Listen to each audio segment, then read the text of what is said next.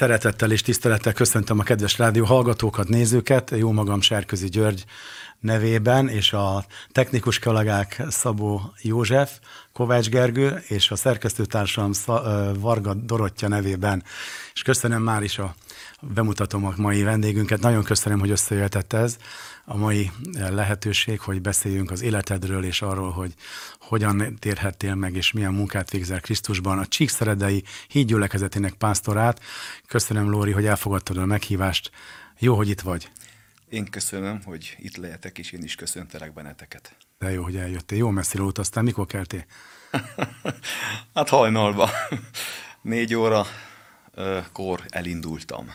Négy óra előtt, hajnali négy óra előtt. Hosszú út volt, de... Nagyon. Jó, hogy megérkeztem. Hát 700 kilométernél többet utaztam. Úgyhogy megálltam egy percet, vettem egy matricát, és azzal itt vagyok. A matricával utazol, tudod, hogy az valaki szendvicset vagy kávét. Igen. Tehát te matricát fogyasztottál. Igen, Azt igen. szeretném kérdezni, hogy, hogy, eh, hogy először is megköszönni, hogy ilyen hosszú utat megtett. Tehát azonnal azt mondtad, hogy igen, jövök, és nem gondolkodtál, és eh, olyan nagyon hálás vagyok ezért, megtisztelő nagyon, hogy eljöttél. És szeretnénk arról beszélni, hogy hogy ismerted meg Jézus Krisztust, arról beszélni, hogy a, a, a, ez hívő pályád, a keresztény életed Krisztusban hogyan fejlődik, és hogyan fejlődött. Úgy, illetve még az egésznek az elején azt is szerettem volna kérdezni tőled, hogy mert ugye egy pásztor vagy, hogy hogy lesz valaki pásztor, sok kérdés, de majd szépen lassan megyünk ezeken Sorba. keresztül, sorba, de hát még annyi, még annyi dolog lesz, mert mi Erdélyben ismerkedtünk meg egy eh, evangelizációs táborban, aminek egyébként még mindig mi többen, akik ott jártunk, a hatás alatt vagyunk, és ennek a következményeképpen hívtunk meg újra és újra pásztorokat, és ottani, akik ott részt vettek ebben a táborban, hogy még beszéljünk erről egy kicsit, még beszéljünk Erdélyről, az ottani munkáról, Isten mit végez veletek, rajtatok keresztül és bennetek. Igen. Lóri. Hát nagyon köszönöm, hogy először is, hogy itt lehetek, és tényleg, hogy ilyen pozitívan nyilatkoztok a, hát arról a néhány napról, gyakorlatilag, amit eltöltöttetek, nem is volt olyan sok. De meghatározó. Az, de meghatározó volt, igen. Hát ilyen helyen élünk. Innen érkeztünk, innen jövünk.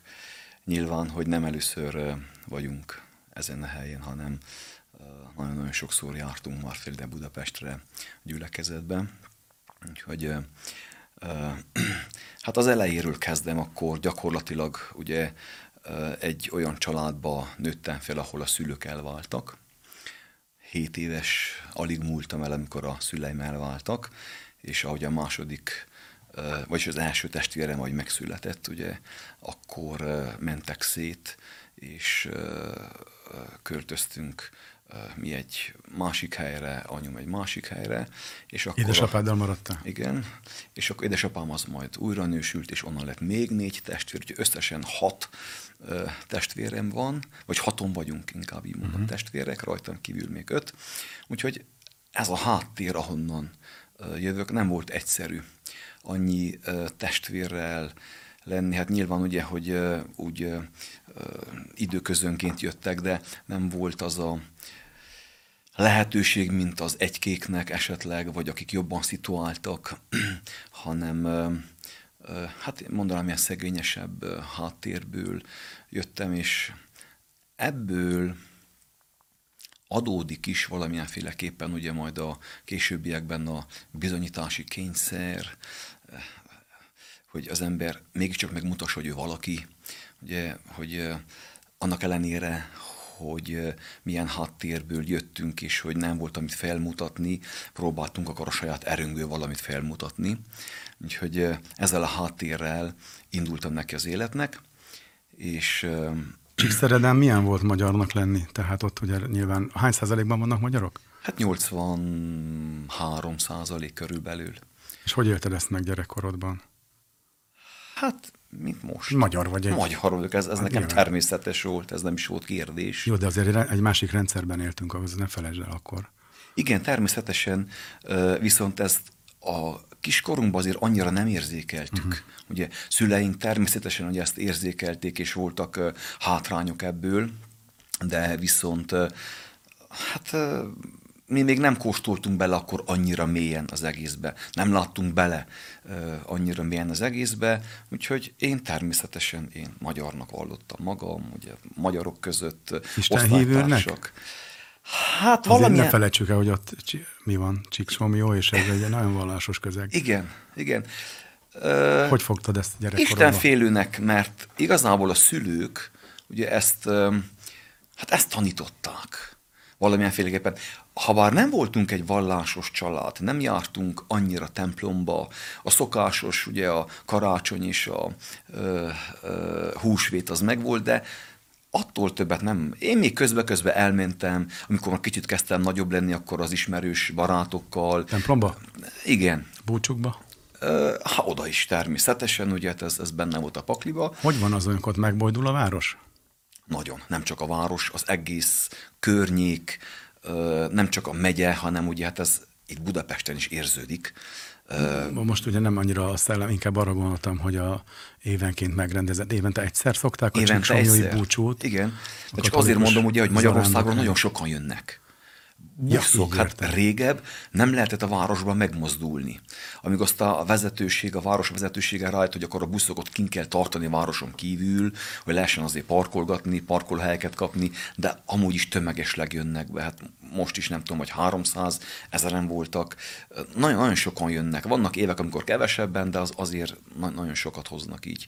És akkor ennek megvan a háttere. Ebbe beleszülettél akkor, nem? Ebbe beleszülettem. Évről évről évről évre. Mindig kimentünk, de érdekes, hogy, érdekes, hogy nem azért mentünk ki, mert hogy, hogy valami szellemit megtapasztaljunk, hanem egyszerűen a tömeg vonzott, érdekes volt, annyi ember volt, ugye az árusok a két utcának a két szélén, uh-huh. és, és maga a, a, a, az ismerős kör, ugye barátokkal, egy kicsit kimentünk oda, és ennyi volt az egész, és ezt látom, hogy most is ugyanez van a zöménél az öménél nem vallástól függetlenül gyakorlatilag látom, hogy van református, van ottan katolikus, van ottan minden másféle vallású ember, kimennek azért, mert meg van szervezve, és jó kirándulásnak tűnik az egész.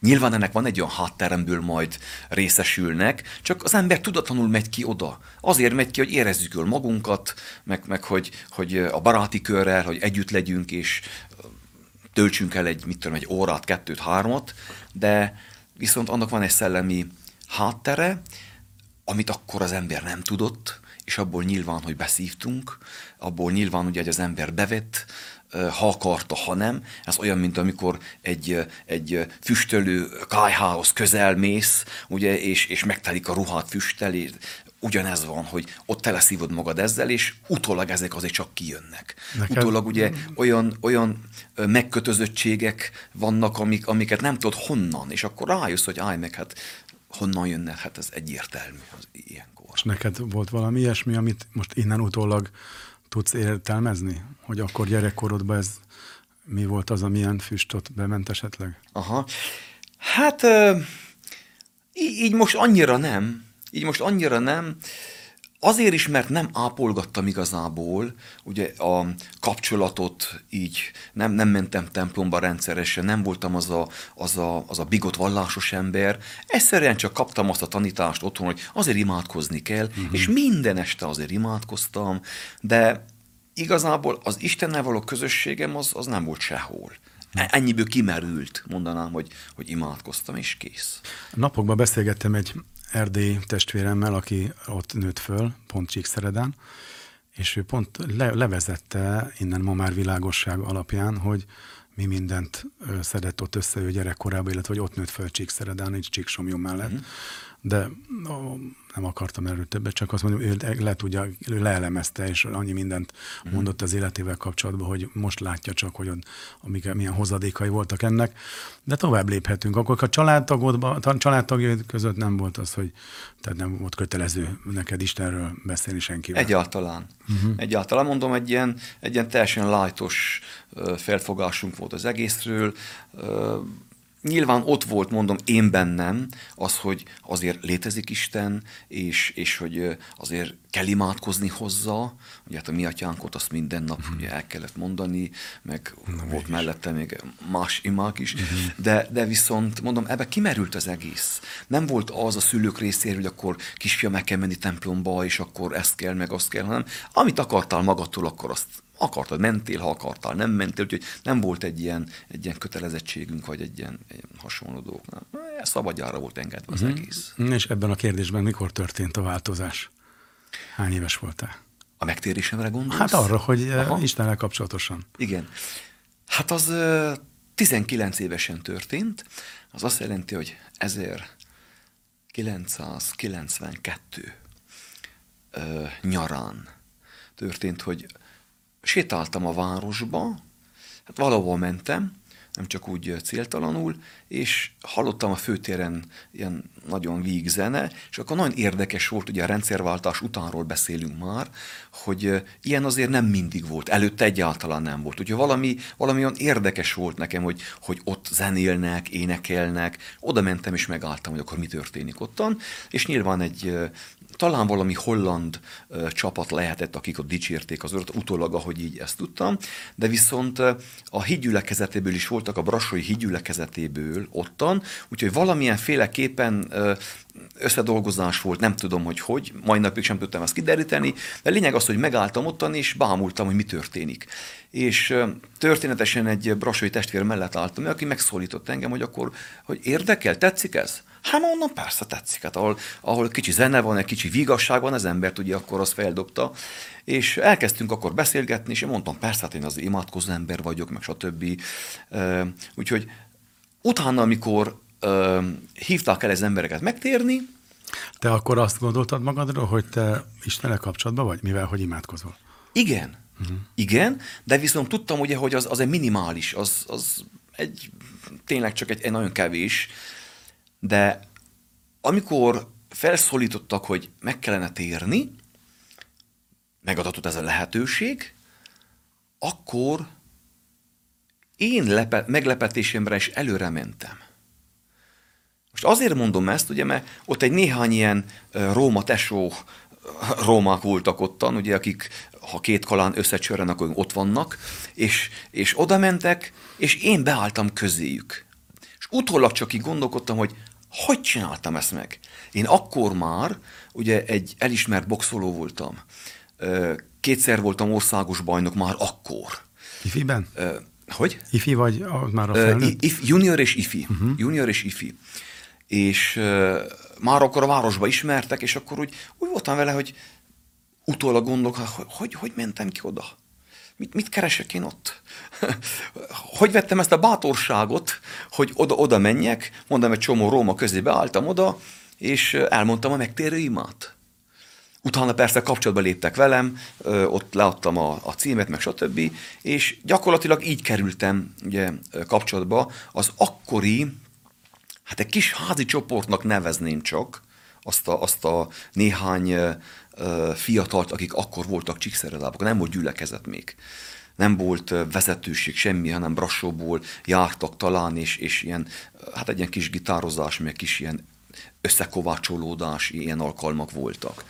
Úgyhogy így kerültem a kordamon, egy evangelizáción keresztül tértem meg. Egy utcai evangelizáción keresztül. Úgy, hogy mondod, hogy ismert voltál az ökölvívóbásban szerzett eredményeid miatt, Igen. és a személyiségeden mennyire, hogy mondjam, egy ökölvívó, de ugyanakkor ismert ember, tehát azért, hogy mondjam, milyen ember voltál te ekkoriban? Milyen, mi a személyiséged, mi volt a legjellemzőbb személyiségvonásod? Igen. Hát hogy nyilv... látnád magad innen? Hogy mondod? Milyen volt akkor? Hát nyilván, hogy volt az emberbe egy, hát egy gőg, egy kevésség, hát ugye eredmények voltak mögöttem. A egyik legjobb voltam ugye a városba, ha nem is tudom, volt-e se jobb e, e, az én időmben.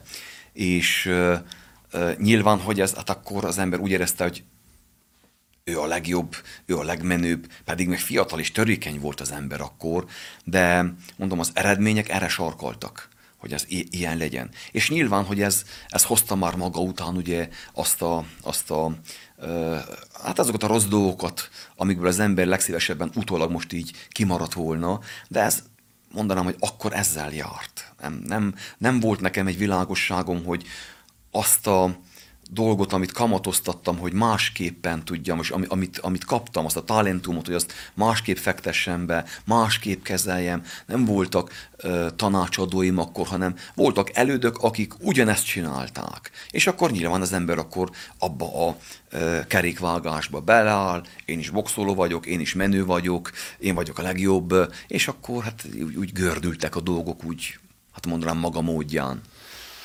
Itt ebben benne van a veszély, hogyha valaki jó ökölvívő, akkor előbb-utóbb a, valami módon az alvilágba is végezheti. Könnyen, vagy Igen. az éjszakai életben így vagy úgy. Neked ez mennyire volt közel? Ugye én, ahogy megtértem, akkor... Mármint itt kint a utcán? E, igen, az, ut- az utcai valláson, amikor megtértem, e, akkor e, egy, körülbelül egy két-három hónapig voltam a gyülekezetben. Brassóra jártál? Van? Brassóra? Nem, Csíkszeredába. Ja, mégis Ab, abba a akkor- kis uh-huh. fiatalok által létrehozott csoportocskába jártam, és nyilván ugye, hogy mivel nem volt ott egy érett vezető, nem volt az a, az a tanácsadás, nem volt az a pásztorlás, aki irányítsa az útjainkat, nagyon hamar kiszakadtam onnan. Ugye a bűnök azok, azok erőteljesebbek voltak. De azt kihangsúlyozom, hogy amikor megtértem, rá két hétre Szent Szellemkerességet kaptam, ö, és ez olyan ö, érdekes volt én számomra, mert akkorig nem tapasztalt ö, mennyei érzés kerített a birtokába, és ezt azért mondom el, mert ez szerepet játszott majd, amikor ö, visszatértem majd az Úrhoz, hogy mint egy tüzes golyót nyeltem volna le, úgy töltekeztem be Szent Szellemmel, hogy éreztem az egész bensőm úgy, mint a tüzet kapott volna. Úgy most is, hogy beszélek róla, úgy, úgy érzem ezt a, a, a, a, a magamon, hogy libabőrös leszek, hogy, hogy egyszerűen egész hazáig nyelveken szóltam, nem tudtam megállni. Éreztem, hogy egy olyan természet fölötti érintés kerített a hatalmába, hogy addig soha ilyen. Rá még egy hétre vagy kettőre, akkor meg is keresztelkedtem, na de mondom, ez se volt elegendő arra, hogy megmaradjak az úrban, hanem akkor kiszakadtam a gyülekezetből, és hét éven keresztül csináltam azt, amiről az előbb beszéltél, a veszélyek, ugye, hogy amikor az ember egy ilyen befutott jó sportoló és, és egy ökölvívó, legyen akármilyen küzdősport, akkor elkezdtem én is éjszakai klubokba portáskodni, és az alvilággal összekeveredni, és a bűnnek a ne továbbja, ugye, vett hatalmába, de érdekes módon ez a, az érzés, amit kaptam a Szent Szellem kerességkor, ez mindig kísért. És amikor bűnöztem, akkor mindig ezt feljött, hogy ez nem így kéne legyen. Ezt nem szabadna csinálni. Másként kellene élni. De hét éven keresztül csináltam ezt, addig, amíg úgy éreztem magam, mint akit mozsárba összetörnek. Teljesen a lelkem az tönkrement már éjszaka mentem haza, hát hajnalba, megrészegedve, és sírtam, hogy Istenem, hogy ilyen kell legyen az én életem. Hát éjjelről éjjelre berúgtam, mert mindig az volt, hogy amikor jöttek a vendégek, akkor azzal kezdték, Lóri mit is szól. És aki, aki fizetett, akkor aznap azt nem vertem meg éjszaka. És így ment az egész, vagyis olyan szintre züllöttem le, hogy, hogy, hogy ma nem is tudom, hogy, hogy volt-e olyan napom, amikor nem ittam.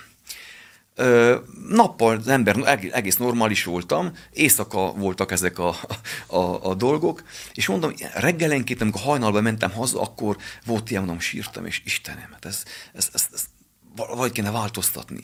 És ez addig, amíg egyszer csak eljött az idő, ugye, hogy visszakerültem a gyülekezetbe, gondolom, hogy imádkoztak, értem, meg megismertem ugye egy, egy lányt, aki most már a fele, feleségem is, és akkor mondtam egyszer neki, hogy te én elmegyek gyülekezetbe.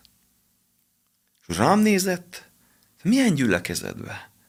ő, ő nem jött elhiggye, hogy én gyülekezetről beszélek. Ugye olyan személyiségem volt, és hogy, hogy neki nem fért össze ez az éjszakai ö, dolog, ami, ami benne voltunk, együtt voltunk benne, ugye, hogy, hogy ha, ez, ez, ez, ez, ez valami furcsa, az eljön ő is velem. És képzeld, de eljött, és ö, ö, hát akkor megtértünk, visszatértünk az Úrhoz, mind a ketten, ez 99-ben volt, mondom, 7 évet lenyomtam így, és akkor 2000-ben januárjában elvettem feleségül, és azóta is ö, együtt vagyunk, és még együtt leszünk sok ideig.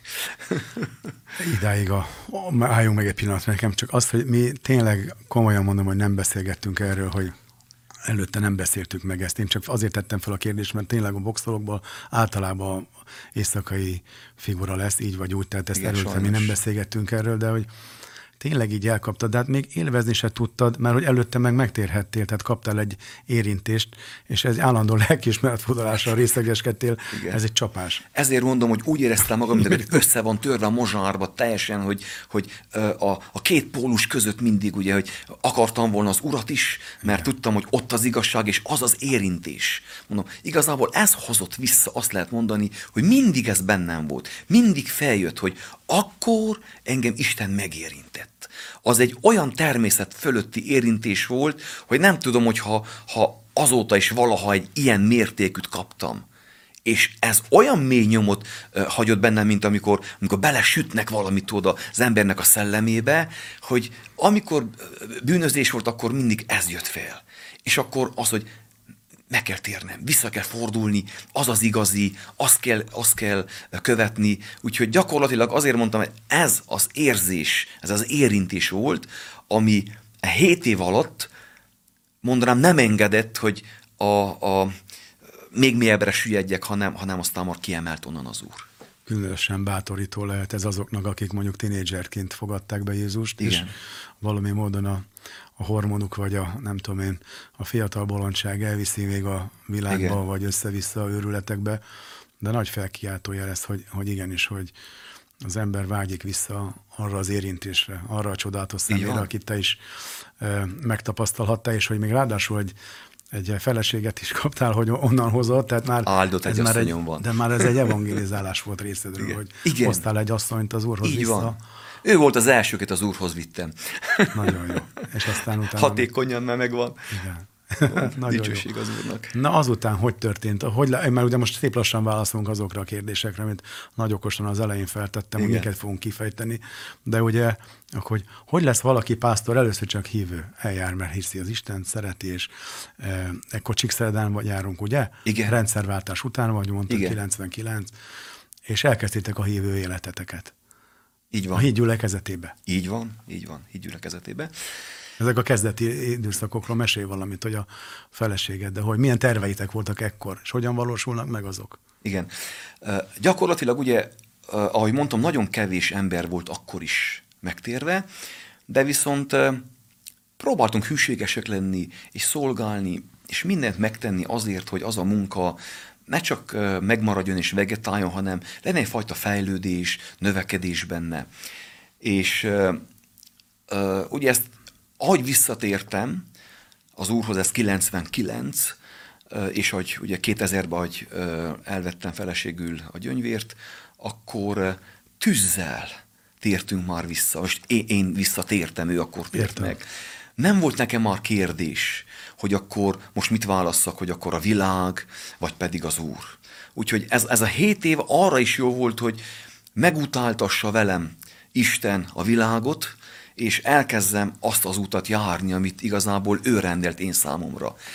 Olyan tűzzel kezdtem szolgálni, most szolgálni, ezt a szolgálaton ugye azt kell érteni, hogy nem mindjárt mikrofonhoz kerültem, mert akkor voltak más vezetők a gyülekezetbe, hanem imalkalmakra jártam, Isten tisztetre jártam, takarítódtam egyedül, ilyen hatalmas padok voltak akkor, melyen egy osztálytermet béreltünk egy helyiségbe, és akkor azokat kivittem, nem tudom hány darabot, a székeket felmostam, kitörültem ottan, előkészítettem gyakorlatilag a termet, ugye arra, hogy Isten tisztelet legyen, sokszor tiszta víz voltam, mint a ló, habba voltam, érted? De örültem, hogy ezt megcsináltam, és ezt éveken keresztül csináltam egyedül.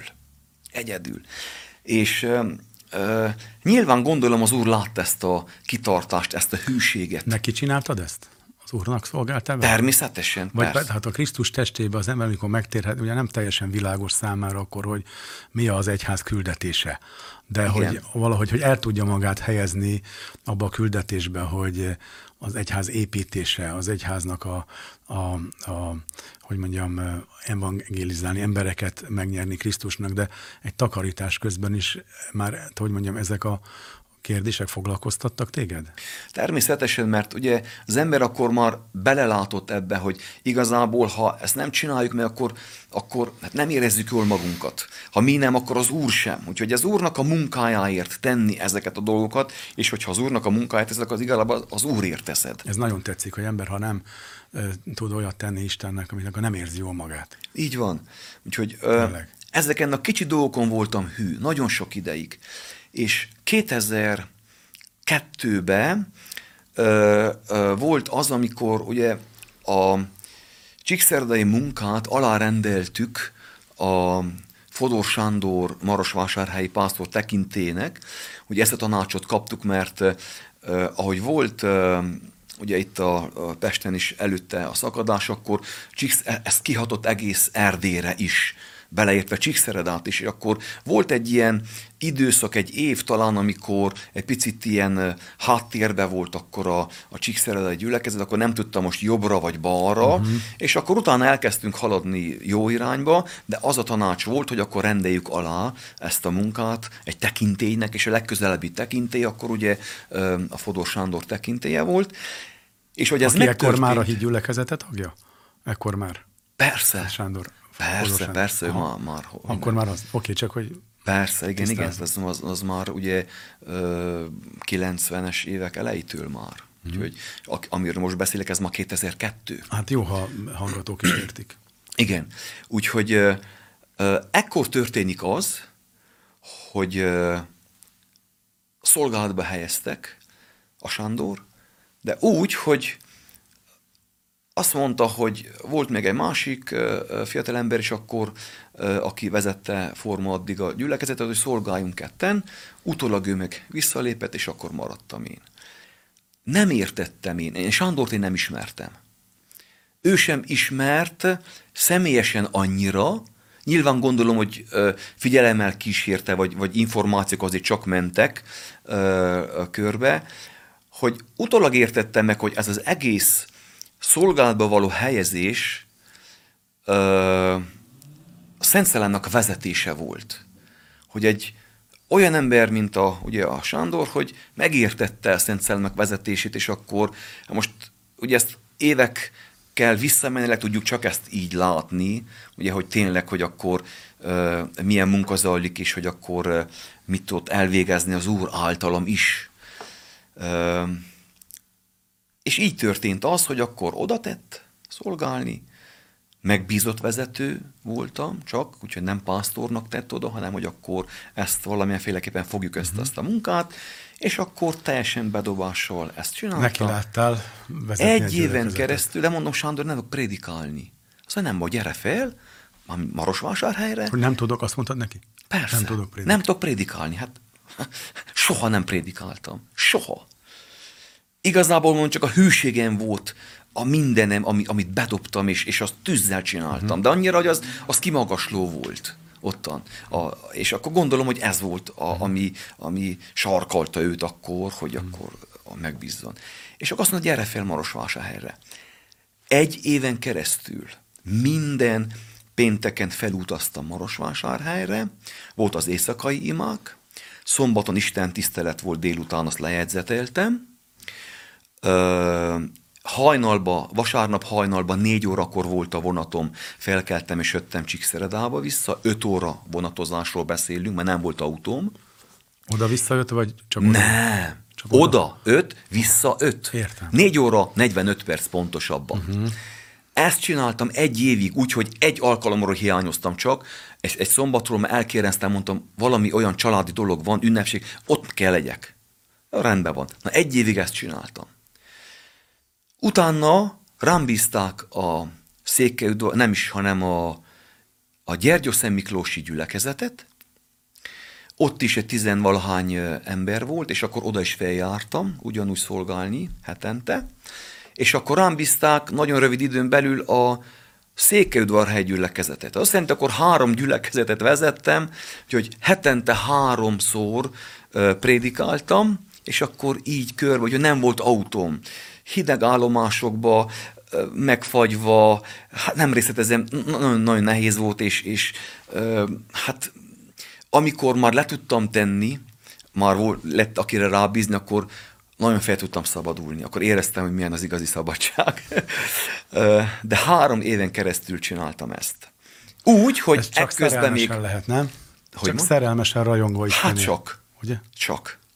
És úgy, hogy ekközben még beiratkoztam a Szent Pál Akadémiára, Budapestre. és akkor Budapestre, és évente 20-szor felutaztam, Ugye a konzultációk, a vizsgák, Sándornak az egyhetes előadásai, a, a, a konferenciák, akkor volt három-négy is egy évben, úgyhogy kb. 20, ezt hat éven keresztül csináltam.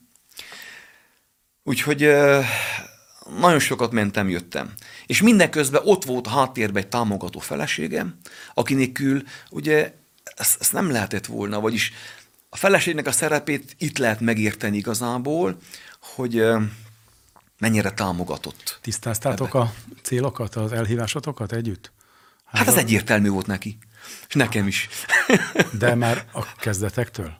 Természetesen, igen. Hát az van, hogy olyan tűzzel csináltam, és ő is, hogy, hogy nem volt ez kérdés, hogy ezt akarjuk vagy sem, hogy ez, ez hobbi vagy nem hobbi. Nem volt ilyen, ezt tudtuk, hogy ezt szívből csináljuk, ez kell, az úréi vagyunk, megértettük, hogy Isten akar használni bennünket. És ugye amikor, amikor az ember azt látja, hogy egy gyülekezetben egy húzó erő, és most, most így mondom, hogy nélkülözhetetlen, most ez ilyen nincsen, csak mondom, hogy, hogy, hogy nagyon fontosnak láttam, hogy példát mutatni ebbe is, mert ahhoz, hogy gyülekezet fejlődjön, növekedjen, kell akit követni.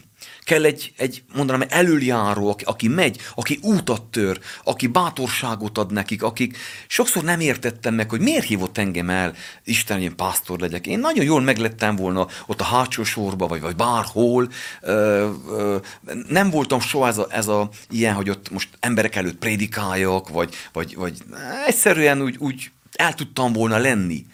De ha már így alakult, te pedig úgy látom, vagy úgy hallom, Marosvásárhelyről és Budapestről vetted mindig a, a, azt mindig. a húzóerő, mert mondod, te voltál Csíkszeredán és a másik két helyen a húzóerő, és innen te pedig igyekeztél. Igen. Én nagyon-nagyon sok szellemi táplálékot innen kaptam. A Szent Pál Akadémián, Sándornak az egyhetesei. Hát sokszor úgy mentem haza, hogy a füzetem így tele volt, mindig jegyzeteltem, mm. és akkor így x ki, hogy ez egy prédikáció téma, ez is egy prédikáció téma, vagy a Judit, amikor szolgált. Tehát rengeteg prédikációm ezekből volt, olyan inspirációkat kaptam, úgyhogy én nekem az a, a Szent Pál Akadémia az, az, az mondanám, mézes kalács volt. Ez, ez, ez, nem tudnám elképzelni a szolgálatomat annélkül a hat év nélkül, amit itt letettem. Nagyon nagy áldozatokkal járt. Ezt nem kell elmondjam, hogy az a 700 kilométer, akkor még nem volt autópálya, most így csak egy része van, úgyhogy nem teljes, de viszont most már ez besegít. Ilyen akármilyen utakon jöttem, mondom, sokszor vonattal megloptak, pénztárcámot elloptak, vagy fáradtan, mindenemet, amikor leszálltam, akkor vettem észre, semmim sincsen.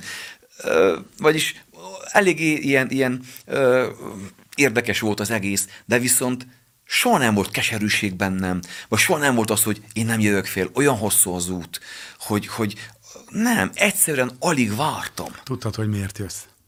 Az első év, amikor hosszan kellett olvasni a Bibliát, ugye Ószövetség, Új Szövetség, óriási dobott az életemen. Vagyis nekem mondom, ezek kincs.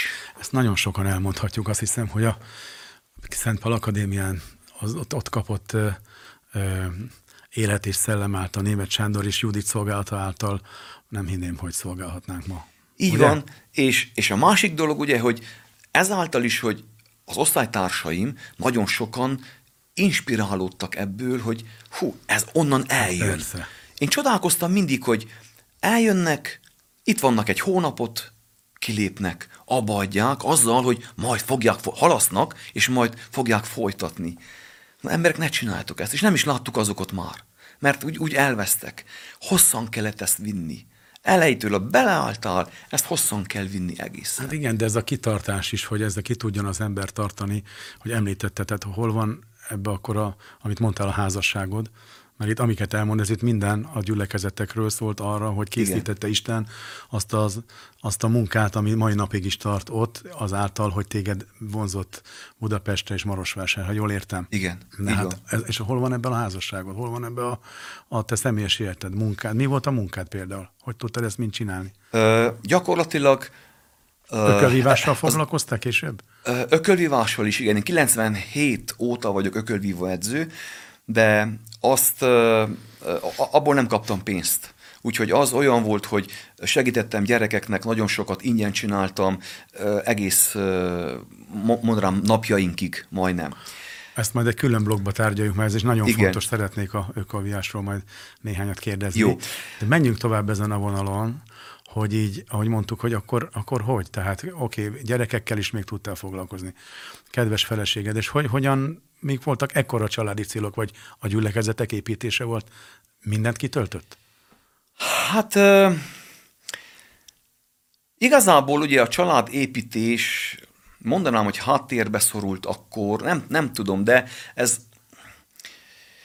a feleségemet kéne megkérdezni igazából, most sajnos én nem most tudom, nem, tud, nem jöttetek együtt, csak most kérdezem. nem tudott, nem tud itt lenni, de ahogy mondtam, egy nagyon megértő feleségem van ebben a tekintetben, és mindent alárendeltünk ennek.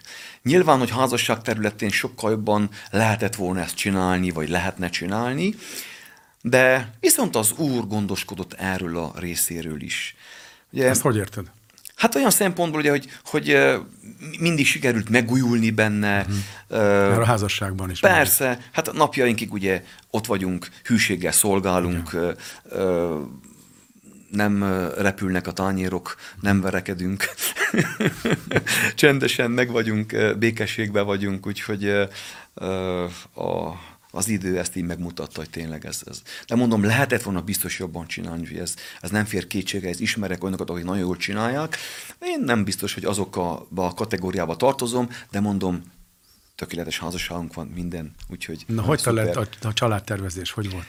Igen, hát 2000-ben, mondtam, megtörtént az esküvő, és akkor nagy hévvel ugye bedobtuk magunkat, akkor most szeretnénk nagyon sok gyereket. Uh-huh. Ez Meg, volt a Megegyeztetek egy számba is esetleg?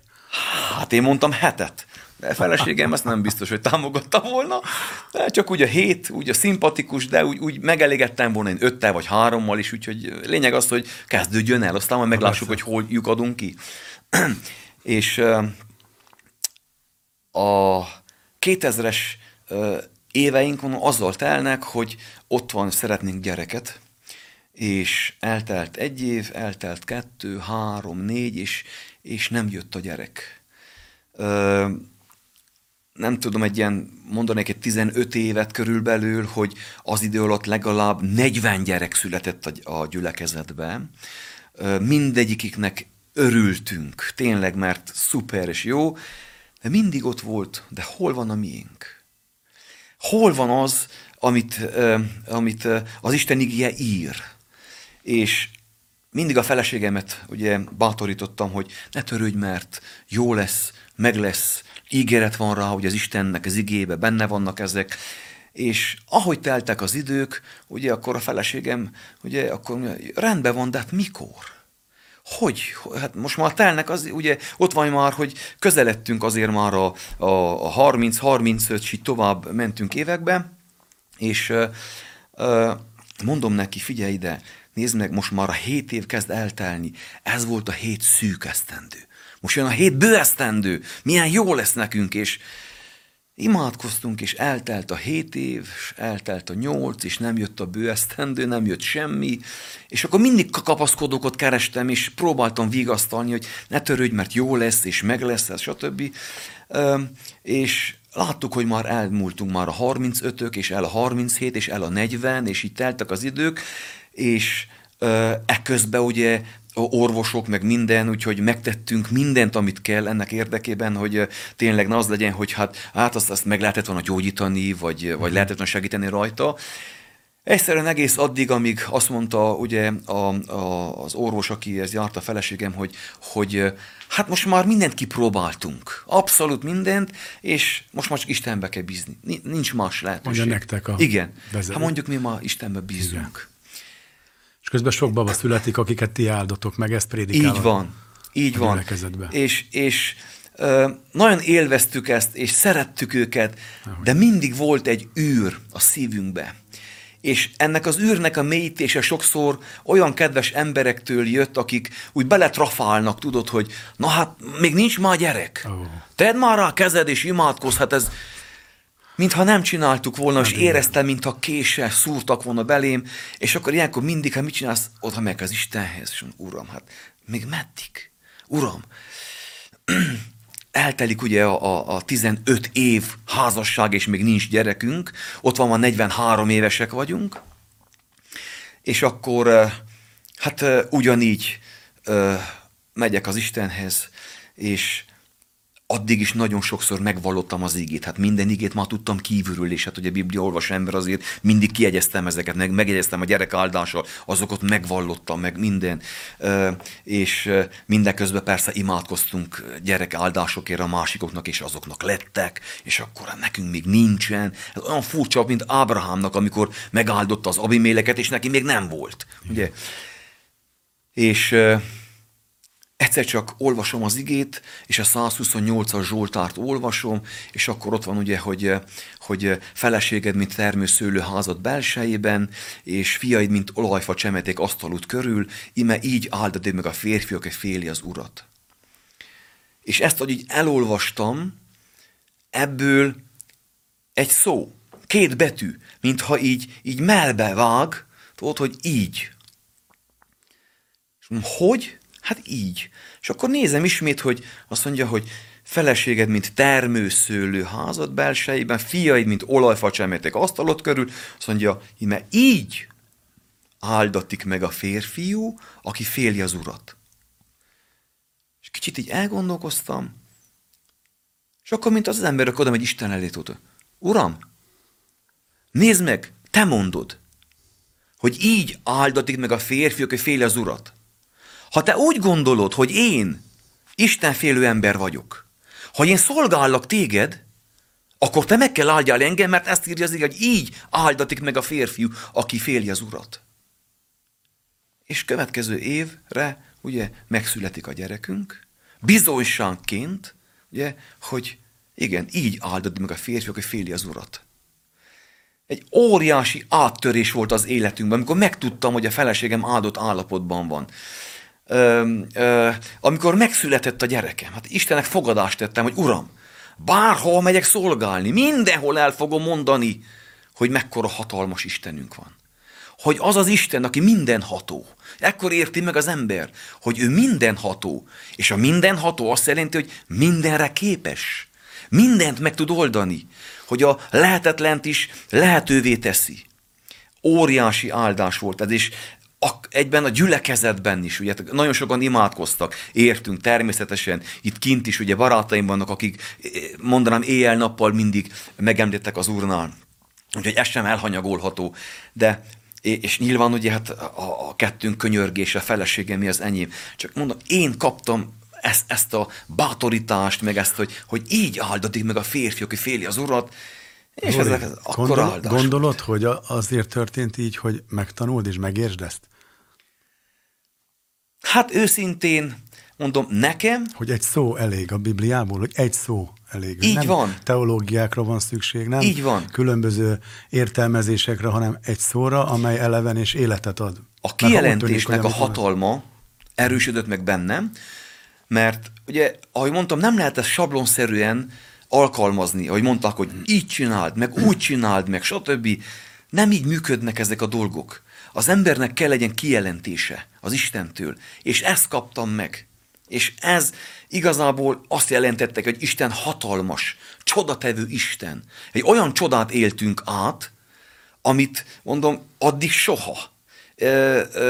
Mondanám ugye, hogy hát teremtő csoda, hogy, hogy megszületik egy olyan gyerek, aki nem születhetett volna meg. Gyakorlatilag, mint Sára, meg a, az Ábrahám is ugye egy alkalmatlanak voltak a, a nemzésre, meg a, meg a szülésre, ugye itt is ugye volt egy olyan, hogy egyszerűen mindent kipróbáltunk, és semmi. És nem lehet. És akkor avatkozik be Isten, hogy megmutassa, hogy minden lehetséges neki. Ő minden Örökbefogadáson gondolkodtatok már? Képzeld el, hogy igen, ezen is, és nem riadtunk vissza ettől, mert úgy voltunk vele, hogy mindenféleképpen szerettünk volna gyereket ott magunk körül, és elindítottuk ezt az eljárást, és amikor a gyerekünk megszületett, és öt hónapos volt, akkor hívtak. Azt mondja, hogy jó napot kívánok, jöttünk, azt mondja, van vagy két gyerek, most születtek, öt naposok, akkor fogadják? Hú, mondom, köszönjük szépen, most már van gyerekünk, de kicsit még várjunk vele. Hirtelen nem tudtam, ugye, hogy, hogy most azt is még akkor, mert ugye a gyerek azért az igénybe veszi a szülőket, és egy olyan gyerek volt, aki nem igazából aludt éjszaka, egy ilyen érdekes volt, úgyhogy nagyon sokszor felkelt, úgymond. Nagyon Le voltunk fáradva. Ez nagyon érdekes. Igen. Jó, nem alszik egy kisgyerek. Minden ismerőseinknél a gyerekek nagyon szuperül aludtak, reggeltől estig, vagy estétől reggelig, mit tudom, nálunk nem.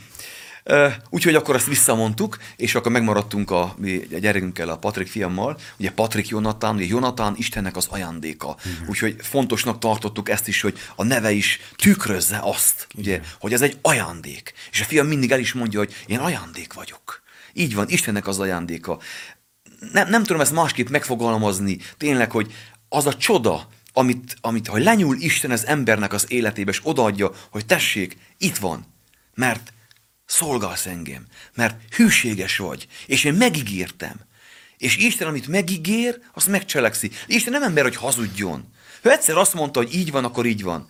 És ez a másik, amiről beszéltél, hogy igen, ha két betű, ugye ez szó, hogy így, ez a kijelentés, Nézzük ma meg, hogy hány ilyen, hány betű van a Bibliában, mennyi kijelentés van benne, csak el kell venni azokat. Oda kell állni az Úr elé, könyörögni kell a dolgokért, nyitott szívvel kell olvasni az igét. Ö, egyszerűen mondom, ö, át tud törni ez a dolog. És az, hogy most bizonságot tudunk tenni itt is, ugye, de bárhol megyek, mindenhol ezt elmondom, azért is tartom fontosnak, mert nagyon sok ember hasonló szekérben utazott, vagy utazik, mint mi. Van több ilyen ismerősöm is, akik így vannak, és rendszeresen imádkoztunk érettük, és már vannak jó visszajelzések, bátorítások, mert ha minket megáldott Isten, akkor őket is meg fogja áldani. Isten szereti az embert. Isten szeret adni. Hát a legtöbbet Jézus Krisztus a fiát adta értünk, hogyha hiszünk ő benne, hogy elnevezünk. Mennyivel inkább akkor azt mondja, hogy itt van, tessék egy gyerek. Kérte? Itt van. És még az, hogy a fiaid, ugye, mint olajfecsemették, úgyhogy még, még ott van, hogy még nem egy, hanem több. Nem tudom. még belefér de... Ha uh, nézzük, akkor még bele. De, de hálások vagyunk ezért az egyért is. Nagyon hálás vagyok Istennek. Egyébként csak megegyezném, hogy a kedves hallgatók közül is, hogyha bárki bármilyen olyan szükségben van, nem feltétlen csak gyermekáldásra várva, hanem akár az anyagi életében, vagy akár bármilyen szorongattatást visel el, akármilyen területen, vagy éppen olyan próbákat él át, hogy várja Isten beavatkozását, arra egyszerűen tényleg csak Isten azáltal a egy szó által át tudja törni, mert ahogy a te esetedben, a te példádban, hogy elmondtad is, így történt, hogy érdemes kivárni. Sőt, egy helyen azt mondja a Biblia, hogy jó várni az Úr szabadításáig. Tehát ezt most ugye igen. Hogyha valaki olyan helyzetben van, amire már elvesztette sokszor reménységét, hogy Ábrahám is reménység ellenére hit, hogy, hogy itt lép be, hogy most, most őszintén akinek hamar jön az gyerekáldás, anyagilag is megvan áldva, egészsége is rendben, és minden rendben van. Oda most melyik, melyik rész, élete melyik területére használja a hitet, de hát itt jön be pont a lényeg, hogy hát arra, hogy nem csak a földi pályafutásunknak a, a jólé, jólétén van a mi életünknek a hangsúlya, hanem Így az, van. hogy hány ember tudunk megmenteni Istennek. Most nem a létszámról beszélek, hanem hogy oda tudom el magamat szállni arra, és a hitet ezen a területen is lehet használni, sőt, kell is használnunk, és gondolom, hogy te is ugye ezt a próbát, amit átérsz, átéltél a kedves feleségeddel együtt, Gyöngyvérrel, akért innen is nagyon hálásak vagyunk a kitartásáért, és azért is, hogy, ja. hogy a, ez a szolgálat, amit végeztek gyülekezetekbe. Egyébként minden három gyülekezetet azóta, vagy hogy alakult? Nem, három évig vezettem a másik kettőt, három-három, és akkor ott majd ö, ö, sikerült átadni a Gyergyő gyülekezetet és egy ottani ja. a Vajda Dániel testvérünk. Dániel nemrég volt a vendégünk, Igen. csak ezt akartam ezzel mondani, hogy ezért is hálásak vagyunk nagyon a kedves feleség, hogy kitartott veled, mert ennek a látás mentén mentetek, hogy nektek kell, kell vezetni azt a gyülekezetet, és hát én nem tudom, de nagyon érdekes, most az érdekes, hogy, hogy tényleg így avatkozik be Isten, és ennek van célja és terve az életeteken, mert nem értek véget a próbák. Most Igen. más próbák vannak, nem? Hát próba az mindig van. Na oké, de próba ez egy az... nagyobb volt. Persze. Mondom, nekünk gyakorlatilag ez egy, egy olyan próba volt, ami türelem szempontjából is, hosszú törés szempontjából is nagyon próbára tett bennünket, de egy dolog ugye, amit ha, ha a kedves hallgatók megjegyeznek, hogy sose szabad feladni. Ez, tudom, hogy kicsit már olyan, hogy mindenki ezt mondja, de hát aki mindvégig kitart, hát erről szól az ige, hogy hittel kiállni egy dolog mellett, addig, amíg az meg lesz. Mert aki kér, az kap. Az zörgetőnek meg fog nyitatni. Addig kell zörgetni, amíg kinyílik az az ajtó. Isten, csodatevő Isten, akár gyógyulás, akár szabadulás területén.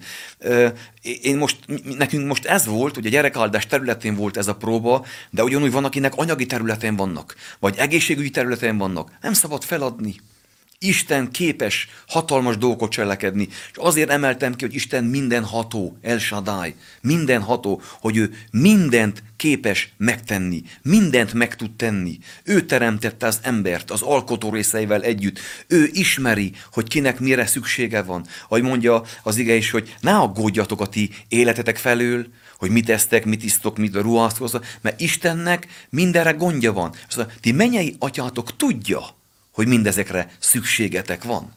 Hogy a kitartás, azt ezt, mondom, hogy ez kell. Ezt is átélted, ugye? Vala, nem beszéltünk erről se, de gyanítom, hogy olyan eleve nem beszélsz erről, hogy átéltetek szegénységet? Nagyon. Hát akkor elmondom. Én azt akartam megkérdezni majd, ezt mondd el, de hogy az ökölvívói edzői pályafutásodban is volt egy nagy kitartás, mert ott Igen. is kellett áttörés kb. 20, 22 évet vagy Igen, nem? 97 óta, úgyhogy az 25. Ezt mondd el, légy, hogy 25. Akkor elmondom egyszer azt, hogy amikor elkezdtem szolgálni, ö, ö, annyira szegények voltunk, hogy ilyen varrogatott zoknikba jártam. Varrogatott zoknikba, ugye kilukat, és akkor megvartuk, és akkor abba szépen járogattam. Van egy nagyon kedves ö, testvérem, aki néha napján megajándékozott egy, egy öltönnyel, ö, és, és akkor abba szolgáltam éveken keresztül úgy volt öltönyem, másképp nem lett volna öltönyem.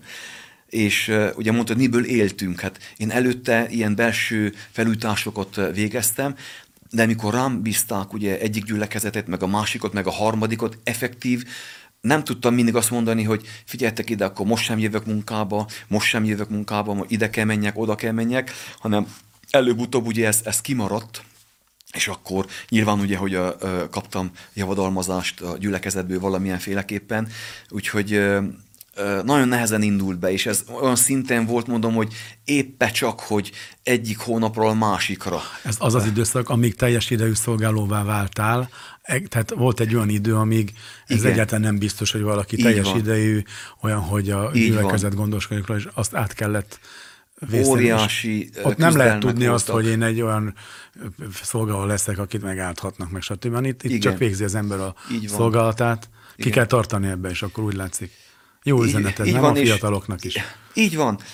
Viszont ugye nekünk az első anyagi áttörés az volt, amikor a hónap végén zéróba kijöttünk, hogy hálát adtunk, hogy amikor bejött a pénz, akkor egyből tized adakozás, ez egyértelmű, ugye? Ez elejétől fogva, ez nem volt kérdés, hogy, akkor, hogy, hogy nem, egyszer kifizetünk mindent, és akkor majd, ha marad tizedelünk, hanem úgy volt, hogy egyszer tized, egyszer adakozás ugyanannyi, ugye, azt félretettük, és ami maradt, abból gazdálkodtunk. És mondom, az első anyagi ö, ö, siker az volt, amikor kijöttünk nullába, és sok éven keresztül csak így volt. Semmi pénzt nem tudtunk lerakni. Viszont utána aztán kezdtek jönni, hogy meg tudtunk sporolni minimális ilyen, mit tudom én, 5000, 10.000, 20 ezer forint értékeket. Azokat éveken keresztül csak tartogattuk, nem volt több pénzünk. És akkor erre jöttek rá úgy lassan az áldások, hát amikor már, amikor már bőségesen minden volt, és közben még el tudtunk menni vendéglőbe, vagy annak örültünk, amikor valami vendégszolgáló jött, és együtt elmentünk vendéglőbe. Nagyon hálásak voltunk akkor. Bocsánat, említetted a tizedet, hogy ezt kijelentésből fizette, nagyon sokat eh, bántják az üzlekezetet a tized miatt, meg nagyon sok támadás éri minden szögből, de most hadd kérdezzem meg, hogy ez tehát, hogy kijelentésed volt erről, arról, hogy a tizedet az oda és meg akkor is, hogyha mondjuk esetleg ti sokkal szerényebb körülmények közt kell, hogy éljetek? Én gyakorlatilag hittel elfogadtam az Istennek az igét. Most nem kaptam egy nem tudom mekkora kijelentést ebből, hanem megér... Igen. Teljesen azt mondtam, oké okay, uram, ezt mondja az igét, én ezt megcsinálom. És kész. És, és működik. Működik. Nyilván az a probléma a tizeddel kapcsolatosan, hogy az emberek azt gondolják, hogy ma befizetem, holnap már óriási áldásom van. Egyből áttörik. De ez idő, ahogy a magot is elvetjük, hogy idő kell, amíg ki kell. Úgyhogy ugyanez van tizedeléssel is. De Isten ígéretet tett itt is, hogy megnyitom az legek csatornáit, hogy nyitva tartom ezeket, és áldást árasztok rátok bőségesen. Mi ezt hittel csináljuk éveken keresztül, és ez működik. És nem is tudnám elképzelni az életemet, hogy ne tizedek, és ne adakozzak bőségesen. Nem akármennyit, hanem bőséggel. Akar, vagyis ez az életünknek a része, ez, ez, ez, ez nem kérdés. Mikor azt láttam, hogy Isten mennyit adott, én akkor az anyagi javakkal, ami, ami, ami mullandó, hogy akkor ne szolgáljam Istent, ezt nem tudom elképzelni. Ugye van a példabeszéd, egy példázat is, hogy másik gondolkodik, annyi pénzem van, mit csináljak vele? Tárházakat építek, és egyszer csak jön a mennyei hang, hogy te bolond. Mi van, ha az életedet hónap elkérik? Mit csinálsz azzal a sok autóval? Mit csinálsz azzal a sok házzal? Az, azok nem értékek. Most kell megalapozni a mennyei életünket. Mert azt mondja az ige, hogy gyűjtsünk kincseket itt a ö, földön, de mennyei kincseket. Nem olyat, amit a rozsda megesz, hanem mennyei kincseket lehet gyűjteni, vagyis meg lehet alapozni a mennyei életünket. Ott is vannak szintek a mennybe, és a kincsek határozzák meg. Kell ehhez hit. Nekem azt mondta egy testvérem megtérésemkor, akkor érdeklődtem a tizeddel kapcsolatban, hogy várjál Gyuri, elmagyarázom, figyelj ide. A száz az úré, és neked odat 90-et. Fogd fel így. Ez azonnal átment. Igen. Azon, nyilván ez nem ige, hanem az, amit te mondtad, hogy Isten ad. Hogy ő ad. Minden, amink van, tőle van felülről számozik, minden jó. Így van. A fizetésünk is jó. Így van. Akkor, se, akkor is, ha nem túl sok. Nem? Bizony, bizony. És ebből is azt a jóból az ember azt mondja, hogy köszönöm szépen azt a 90-et. Hát ez, egy, ez egy gondolkodás, hitáltali gondolkodás. Megtanultál. Minden akkor. ígére hittel kell ráállni, el kell fogadni ezeket. Vannak olyan dolgok, ugye, amiket nem értünk meg. Hát Pál Apostol is azt mondja, hogy amiben egyetértünk, amiket megértünk, azokat fogadjuk el. A többit pedig majd megértjük majd, majd később. Majd jelenti majd később. Így van. Úgyhogy így kell, nem kell okoskodni akkor, hogy akkor ez most kinek is megy, vagy hogy van. Tehát, vagy amíg nincs kijelentésünk, jó a engedelmesség. Így van. Engedelmességgel elfogadni, és Isten megállt. Isten hűséges Isten. Nincs olyan, hogy ő ma így gondolkodik, holnap meg másként gondolkodik. És ezért jó ugye, hogy, hogy, hogy a bizalmunkat belevethetjük, és bizalommal járulhatunk, ahogy mondja az ige, az Isten király székéhez, hogy mindig ott, hogy megkapjuk mindazt, amit kérünk tőle. Isten nem ember, hogy hazudjon. Ha azt mondta, így lesz, akkor az így lesz. Mondja, hogy tegnap, ma és mindörökké ugyanaz. Ő ugyanúgy gondolkodik. Ugyanúgy szereti az embert, mint ezelőtt 2000 évvel, vagy 5000 évvel, vagy a teremtéskor. Hát csak nézzük meg Ádámnak, Évának mi mindent odaadott az ölébe.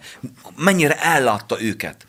Miért gondolnánk azt, hogy most Isten másként gondolkodik rólunk? Legyen szó az egészségünkről, legyen szó a gyerekáldásról, legyen szó gyógyulásról, szabadulásról. Isten szeret bennünket. Ezt a szeretetét mutatta ki most nekünk, ugye, hogy adott gyerekáldást nekünk, hogy áttörést ad ezen területen, de másnak más területen csinál. Szabadulás, vagy, vagy a megtérés is egy kegyelem. Az, hogy valaki meg tud térni, egy alvilági figura, vagy akár egy gazdag ember, vagy legyen a szegény ember, vagy, vagy bárki, ez Isten kegyelmes, óriási ajándéka. Ha semmit nem kapna az ember Istentől, a földön, csak ezt, hogy megtért, már az is óriási dolog. Mert hogyha az ember megérti, hogy nem ebben a világban kell gondolkodni, vagy mondja Ábrámnál is ugye, hogy, hogy nincs maradandó nekünk itt, hanem a jövőt nézzük, a jövőre megyünk, nem ebben a világban gondolkodunk, akkor azt az ember, hát ezt a 60-70-80 évet, hogy ezt itt kibekkelem valahogy, na majd megyek a mennybe, és ott meg minden ö, okés lesz.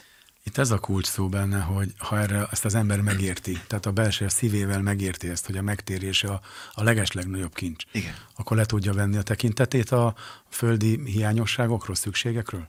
Hát ha megérti, akkor igen. De ez is érdekes azért, mert ugye, hát Isten, ahogy az elő is mondtam, hogy ő tudja, hogy vannak szükségeink itt a Földön, és nem akar ennélkül ugye, tartani bennünket, hogy, hogy szegénységbe tartson. Hogy azt mondja, hogy oké, okay, ez, ez roppant becsületes, hogy szegény, de roppant becsületes. Nem akarunk mi. Akarunk mi roppant becsületesek is lenni, igazságosok, de akár gazdagok, meg, meg, meg jólétben élő emberek. Lehet élni, de viszont mivel azt mondja az ige, hogy az Isten az embert az ő képéres hasonlatosságára formálta. Ha valaki ránk néz, és azt látja, hogy 20 év után még mindig rongyos gagyával vagyok, meg a, a rossz ragacsommal megyek, jövök, akkor nem az a kép alakul ki, hogy milyen szuper Istene van ennek, hanem azt mondja, hogy milyen Istened van? Hát nekem Istenem sincs, és jobban élek, mint te. Vagyis Istennek gondja van arra, hogy az övéi valamilyenféleképpen azért tükrözzék az Istent. Ezt meg lehet fordítani úgy is, hogy nincsen semmilyen ütött kopott, és egy divattyamult autója van, ha van egyáltalán, és hogy ennek ellenére hisz és szereti Isten. Ez egy másik. Tehát bizonyára, Természetes. mielőtt, mielőtt a kedves hallgatók megdobálnának minket, hogy itt olyan emberek beszélgetnek, akiknek Isten betölti a, az életüket gyerekkel, akár az anyagi élet, bármit, azért vannak próbák ezen felül is, és még mások is, meg többek is, és még lehetnek ezeken a területeken is. Most nyilván nem a gyerek az már adott, de bármi máson, Igen. tehát hogy mi is küzdünk azért bizonyos területeken, és ez egy küzdelem. Tehát most, hogy így vagy úgy, hát nem tudok serkivel sorsot cserélni, nem tudom, hogy te hogy vagy, nem is akarok. Nekem ez adatot, másnak más adatik, de egy biztos, hogy Krisztus testébe a, ahogy említetted a gyerek áldás előtt is, hogy mennyire imádkoztak, és utána mennyire adtak hálát, és vagy Igen. most is mennyien adnak azért hálát, míg hallgatnak Így van. téged al miatt, hogy valóban Isten meghallgatta ezt a könyörgést, és, és adott gyermekáldást, és másoknak is, akik reménytelenségben vannak esetleg most, hogy be tud kapcsolni. Én abba bízok ebben a Élő reménységen a szívekbe. Igen. Tűz, az Istenben való bizalomnak a megerősödése, ez a legfontosabb dolog, hogy sose engedjük el ezt hogy mindig maradjon ott, ha, ha még az utolsó kapaszkodóként is, ha bár nem így kéne legyen, ugye az Isten, ugye, de maradjon ott, hogy, hogy, hogy mindig ott van Isten a segítségünkre. Mindig ott van egy biztos pont, akivel tudunk kapaszkodni, aki megsegít bennünket. Volt, hogy nagyon elszomorodtatok a feleségeddel? Akár hát az persze. anyagiak miatt, akár hogy még gyerekség. Mi ez az egész? Ebben a sorrendben. Mi, minden, minden volt. Minden volt. És csak nyilván ugye az a fontos, hogy a Jákobot akkor is... is hibáztatta a feleség, emlékszel? Igen. Mi akkor is, amikor a gödörbe vagy, hogy hogy viselkedsz, ez nagyon fontos, hogy ilyen számonkérő ö, ö, nem mész oda, hogy akkor Istenem, te mit képzelsz magadról, hogy akkor nekem nem adod meg ezt, vagy pedig oda mész és hálaadással, Uram, tudom, hogy ez van, de, de azért tudnám már többet adni ebből. Segíts meg ezen a területen. Alázat kell, hát Istenhez beszélünk. Izraelnek emlékszel, hogy mi volt a legnagyobb probléma, amikor kivonult a csodák után, hogy panaszkodott, zugolódott, elégedetlenkedett. Igen, igen, igen, igen. És mi lett a vége? Látjuk. Igen. Hol táborégés, hol uh, gyomorrontás, ugye addig ettek, hogy meghaltak. Jókor meg. beszélgettünk erről pont egy ilyen energiválság közepén, meg a infláció. Igen. Remélem, hogy nem tudom, hol vagyunk, melyik, hova helyezzem ennek a, a időpontjában, hogy hol vagyunk a grafikonon, de nagy kitartás kell ahhoz, hogy zugolódás nélkül tudjuk elviselni azt, ami, amit Így el van. kell viselni. Így van. Én, én úgy gondolom, hogy ezeken az időkön csak az Istenben való hit és teljes bizalom tud átvinni bennünket. Vagyis a, te, a teljes bizalmat úgy kell elképzelni, mint amikor valamire rá támaszkodsz, és tudod, hogy az megtart.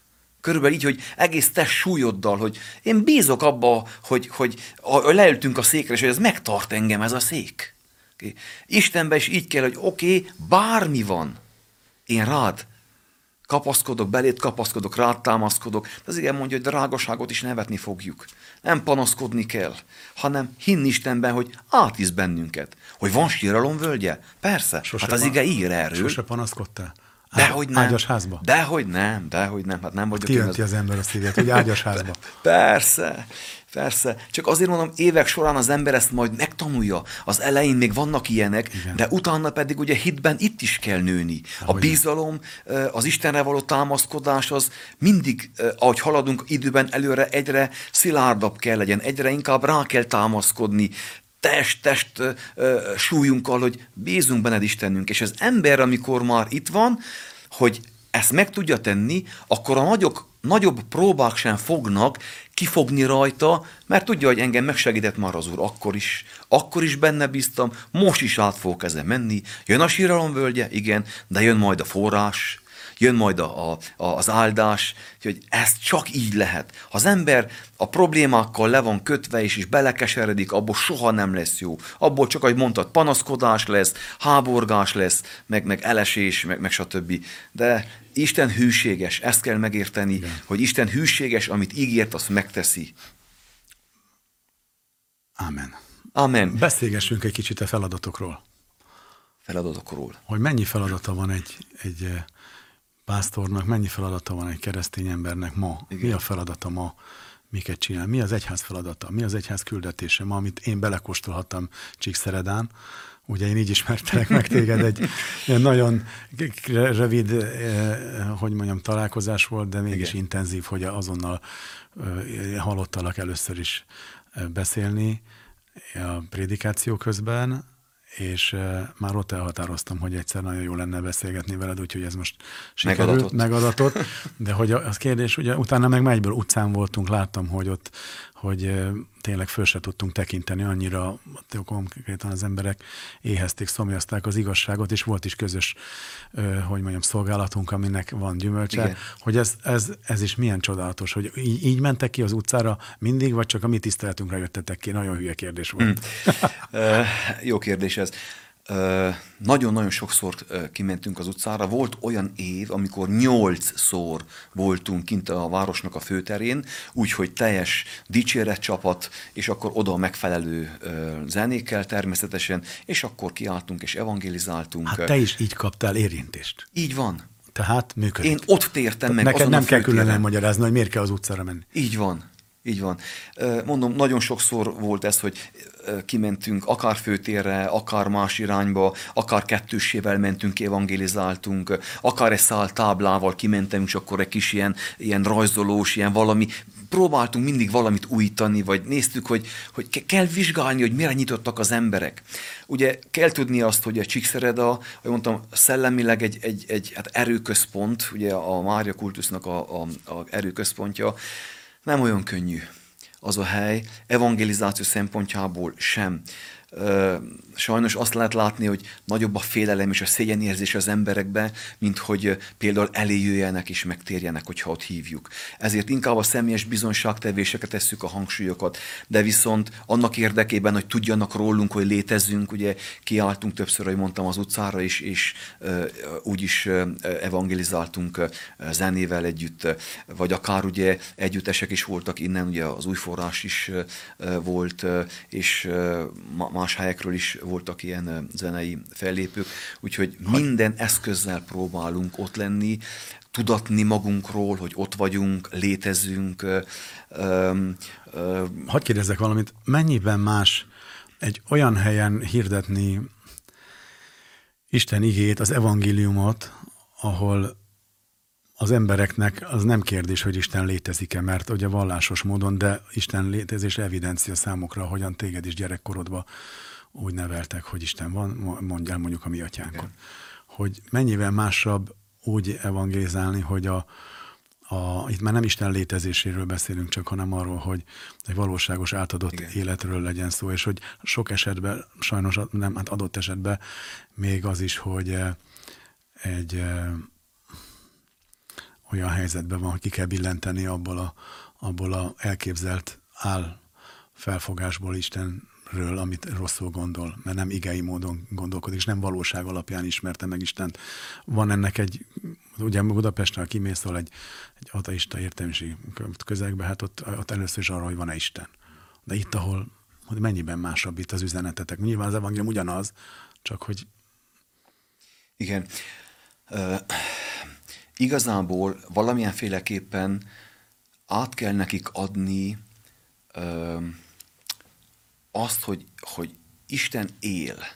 Mert azt lehet látni, hogy van egyfajta hitük nekik Istenben, ö, de ugyanakkor nincs ez olyan mélyen ápolgatva.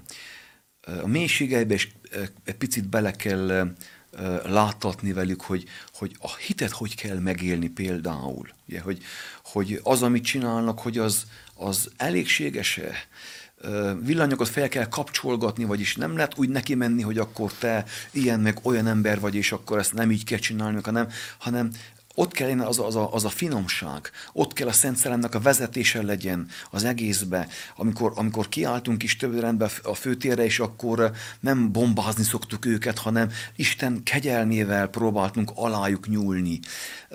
Megértetni velük, hogy Isten akar kapcsolatot, még egy bensőségesebb kapcsolatra hivatottak, hogy lépjenek Isten fele, hogy ne elégedjenek meg azzal, amit kapnak egy karácsonykor, vagy egy, vagy egy húsvét hétkor, vagy esetleg egy, egy, egy hétköznapi, mit tudom én, egy misén keresztül, hanem lépjenek egy olyan kapcsolatba, ahol megvan az, hogy kérdezek és felelek. Mint hogy Isten, ugye, hogy, hogy felteszünk kérdéseket, és Isten felel a, a jobbnál is, hogy megtörténtek, ugye, hogy, hogy egy élő kapcsolat jöjjön létre, mert ez nincs meg nekük. És erre kell rádöbbenteni, hogy attól, amit ők most csinálnak, van sokkal több.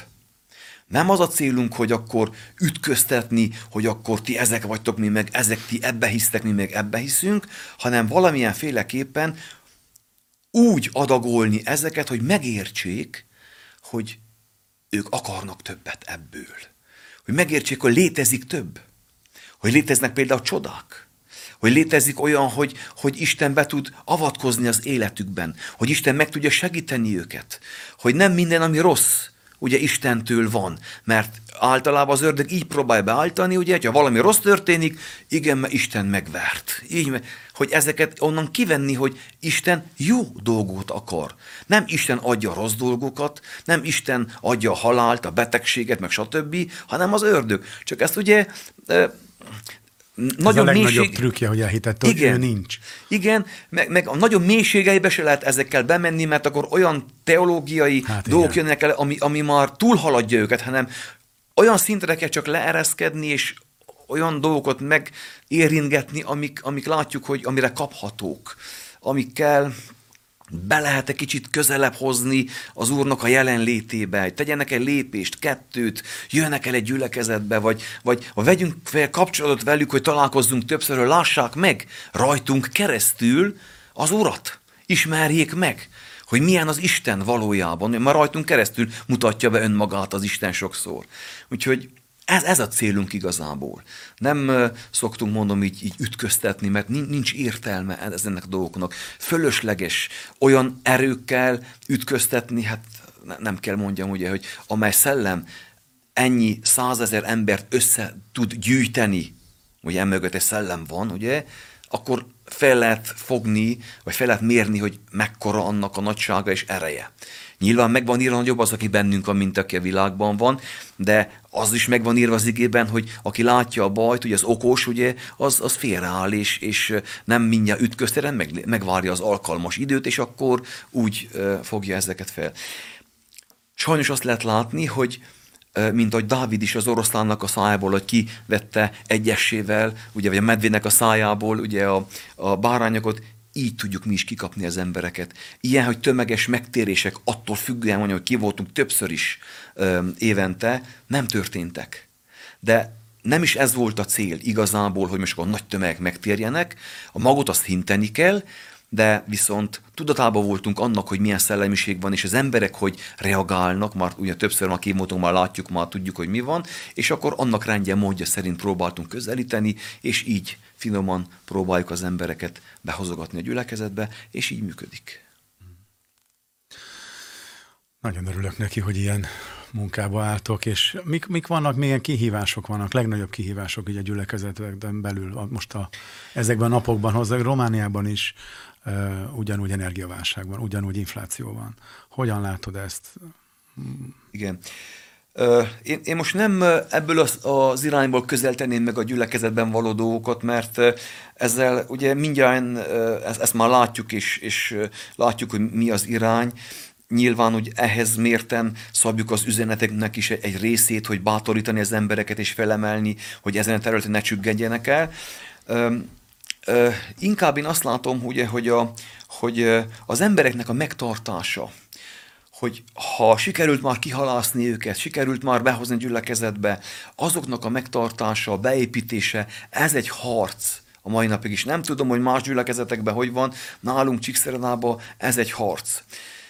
Sokszor olyan dolgokkal is szembesülünk, hogy már régi keresztények, és egyszerűen csak egyet gondol, és, és látod, hogy másként kezd gondolkodni, más, hogy egy ilyen gellert kap, hogy, hogy ezeket is kezelni, nem Azt, mindegyiket... Hogy, hogy honnan kapja a Gellert, az sem hát, mindegy. Hát, az sem mindegy. De tisztában vagytok vele, gondolom. Hát nyilván mindig vannak sejtések azért, hogy, hogy mi van, de nem kell elfelejteni, mondom, hogy akinek nincs kellő szellemi élete, ugye, mert innen indul ki mindenféle, hogy az Úrral milyen kapcsolatom van, Egyetlen. Ha egy jó kapcsolatom van, napi rendszerességgel imádkozok, olvasom az igét, támogatom Isten munkáját, akkor, akkor oda vagyok láncolva, ahhoz vagyok közel. Ugye? De mindig ugye a periférián lógó emberek azok, akiket el tud kapni az ördög. Hát látjuk ugye a Jákobnál is, ugye az amalekiták, ugye azokat kapták, most nem Jákobnál, hanem a, a Izrael népénél, az amalekiták azokat, akik gyengébbek voltak, ugye, akik hátul maradtak, azokat a perifériára szorult embereket, azokat gyilkolták le. Úgyhogy erre kell egy nagy hangsúlyt fektetni, hogy a gyülekezetbe, ha csak lehet, ne legyenek olyan emberek, akik periférián vannak, hanem egyre közelebb az Úrhoz.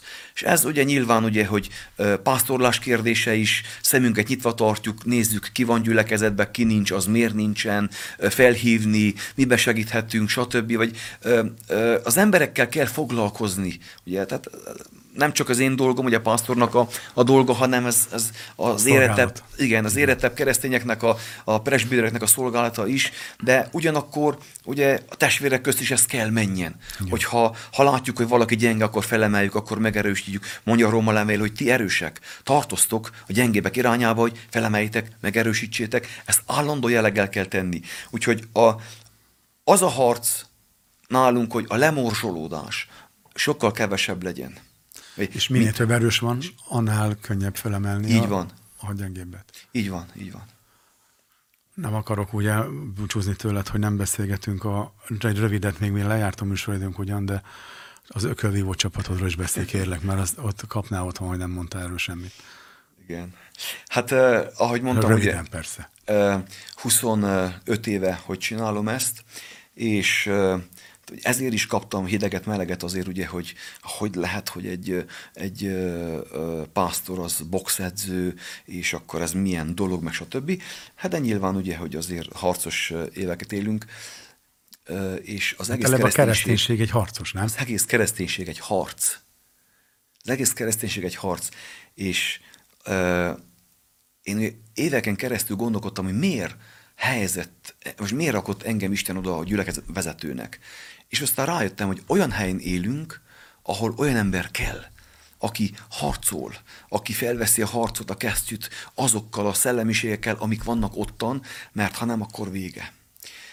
Úgyhogy a box az ö, nekem a szolgálatomban is nagyon sokat segített, ilyenféleképpen ugye ez a, ez a hozzáállás, ez a harciasság, ez a nem adom fel, úgyhogy nyilván ugye te magad is műveled ezt, és, és bátorítok mindenkit, aki csak teheti, hogy menjen, és, és más... Küzdjön. Igen, más sportok mellett még sportoljon, egy komolyat is boxoljon. Komolyat, ezzel minden más Nem akarok megsérteni senkit. Ne, értem, Csak minden szentnek a keze maga fele húz.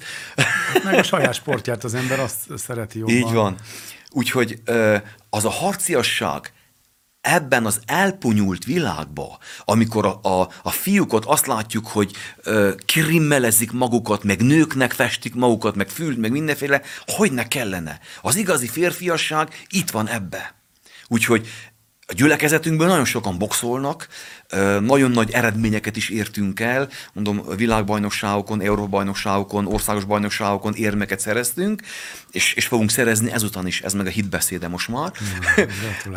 De viszont én, én azt látom, hogy ha az ember nem hívő, akkor is kell ez az egészséges hozzáállás az életben, hogy nem adom fel, mert az élet az egy harc. És ezt lehet látni, ugye, hogy most is, ugye, hogy mik, mik zajlanak, hogy az ember át kell gondolja ezeket a dolgokat, hogy, hogy ne adja fel, amikor látja, hogy a, mekkora számlák jönnek, mert a gáz, meg a, az elektromos ára, meg mindenféle mekkorára nőtt. Ugye ez, ezt meg kell harcolni valahogy. Fejben ugye otthon kell lenni, ott kell lenni, megerősödök. Egy családapának főképpen ugye, hogy ne lássák a feleség, hogy összeomlik, vagy, vagy, vagy a gyerekek, hanem tudjon példát mutatni. Úgyhogy ez, ahogy mondom, nem csak a hívő embereknek, hanem a világi embereknek is ez kell. Én ezt tanítom a gyerekeimnek is, mármint a, a sportolóknak uh-huh. is. Több mint 40 leigazolt Úgy kezeled, mintha gyerekeid lennének? Hát igen. Hát minden nap velük vagyok. Minden nap edzés van, ugye mondom, több helyen is edzősködöm, és, és saját csapatom is van, meg a városnak is van csapata, és ott is én vagyok a szakedző, úgyhogy munka van bőven. És ismer a város téged? Hát persze. Persze. Persze, igen. És nyilván ugye, hogy ragaszkodnak a gyerekek, mert látják, hogy igazságos ember vagy, becsületes ember vagy, ö, megtanítod azt, amit kell, nem kell szégyenkezzenek, hogy ö, nem tudnak boxolni egy év után, vagy két év után, vagy, vagyis ugyanaz a hozzáállás kell, mint, mint akármilyen más szakmában.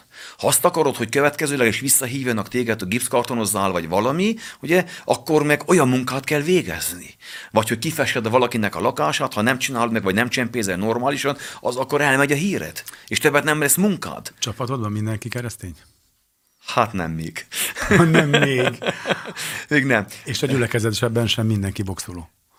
Így van, ott sem mindenki boxol, mert nagyon sokan boxolnak. Mondom, lánycsapat is, ugye a lányok is vannak a csapatomban, és egyik legeredményesebbek a lányok, ha lehet ezt mondani, hogy lányokat is bátorítjuk, hogy lehet boxolni nyugodtan, attól nem lesznek férfiak, attól csak a harcias szellem fog megerősödni bennük, attól igazi feleségek fognak lenni.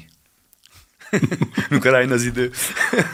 Lóri, nagyon-nagyon szépen köszönöm ezt a őszinte és igazán nagyon élvezetes beszélgetést, de nagyon szélek meg szeretnélek kérni, hogy azokért, akik gyermekáldásra várnak, jó ideje, vagy csak már nagyon szeretnék akárhogy is. Kérlek, hogy imádkozz értük. Nagy örömmel. Rövidet, és utána búcsúzunk csak el, jó? Oké, okay, nagy örömmel teszem ezt. Köszönöm. Oké. Okay. Menjei atyánk, az Úr Jézus Krisztus nevében adunk hálát neked Isten munkájáért. Köszönjük, Uram, hogy te elhívtál bennünket, hogy szolgáljunk, és minden jóval meg szeretnél ajándékozni bennünket. Istenünk, köszönjük neked, hogy a mi életünkben is egy óriási áldást jelentett a gyerek, amikor beérkezett a családunkban. Köszönjük, Uram, hogy egy igazi csodát tettél a mi életünkben, és én tudom, hogy te nem csak minket, hanem mást is szeretsz. Uram, vannak olyan személyek, akik hallgatnak, vagy néznek bennünket, akik ugyan ebben a hajóban utaznak, mint mi, ahogy utaztunk, gyerekáldás nélkül, sóvárokba gyerek után. Én most ő értük imádkozom az Úr Jézus nevében, mint olyan személy, aki részesült Isten áldásából, Isten csodáiból, mint akik megtapasztaltuk feleségemmel együtt az Istennek a jóságát és szeretetét, és az ő ígéretének a beteljesedését. Uram, tudjuk, hogy te nem ember vagy, hogy hazudjál.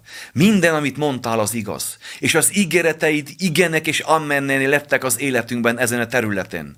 Én most azért imádkozok az Úr Jézus nevében, hogy azok a személyek, azok a házas társak, akik gyerekre várnak ebben a pillanatban, és még nem érkezett meg, akik még nem tapasztalták meg a gyerek áldásnak a csodáját az életükben, azok megtapasztalják. Kérlek Istenem, segíts meg és támogass meg, és nyisd meg a méhüket, és adj kegyelmet Istenem, hogy az asszonyok gyerekeket szüljenek a Jézus Krisztus nevében. Hálákot adunk, Uram, te csodáidér, hogy te ö, megcselekszed mindezeket, csodatevő Isten vagy, te vagy a mindenható, az El Shaddai, akinek nincsen lehetetlen.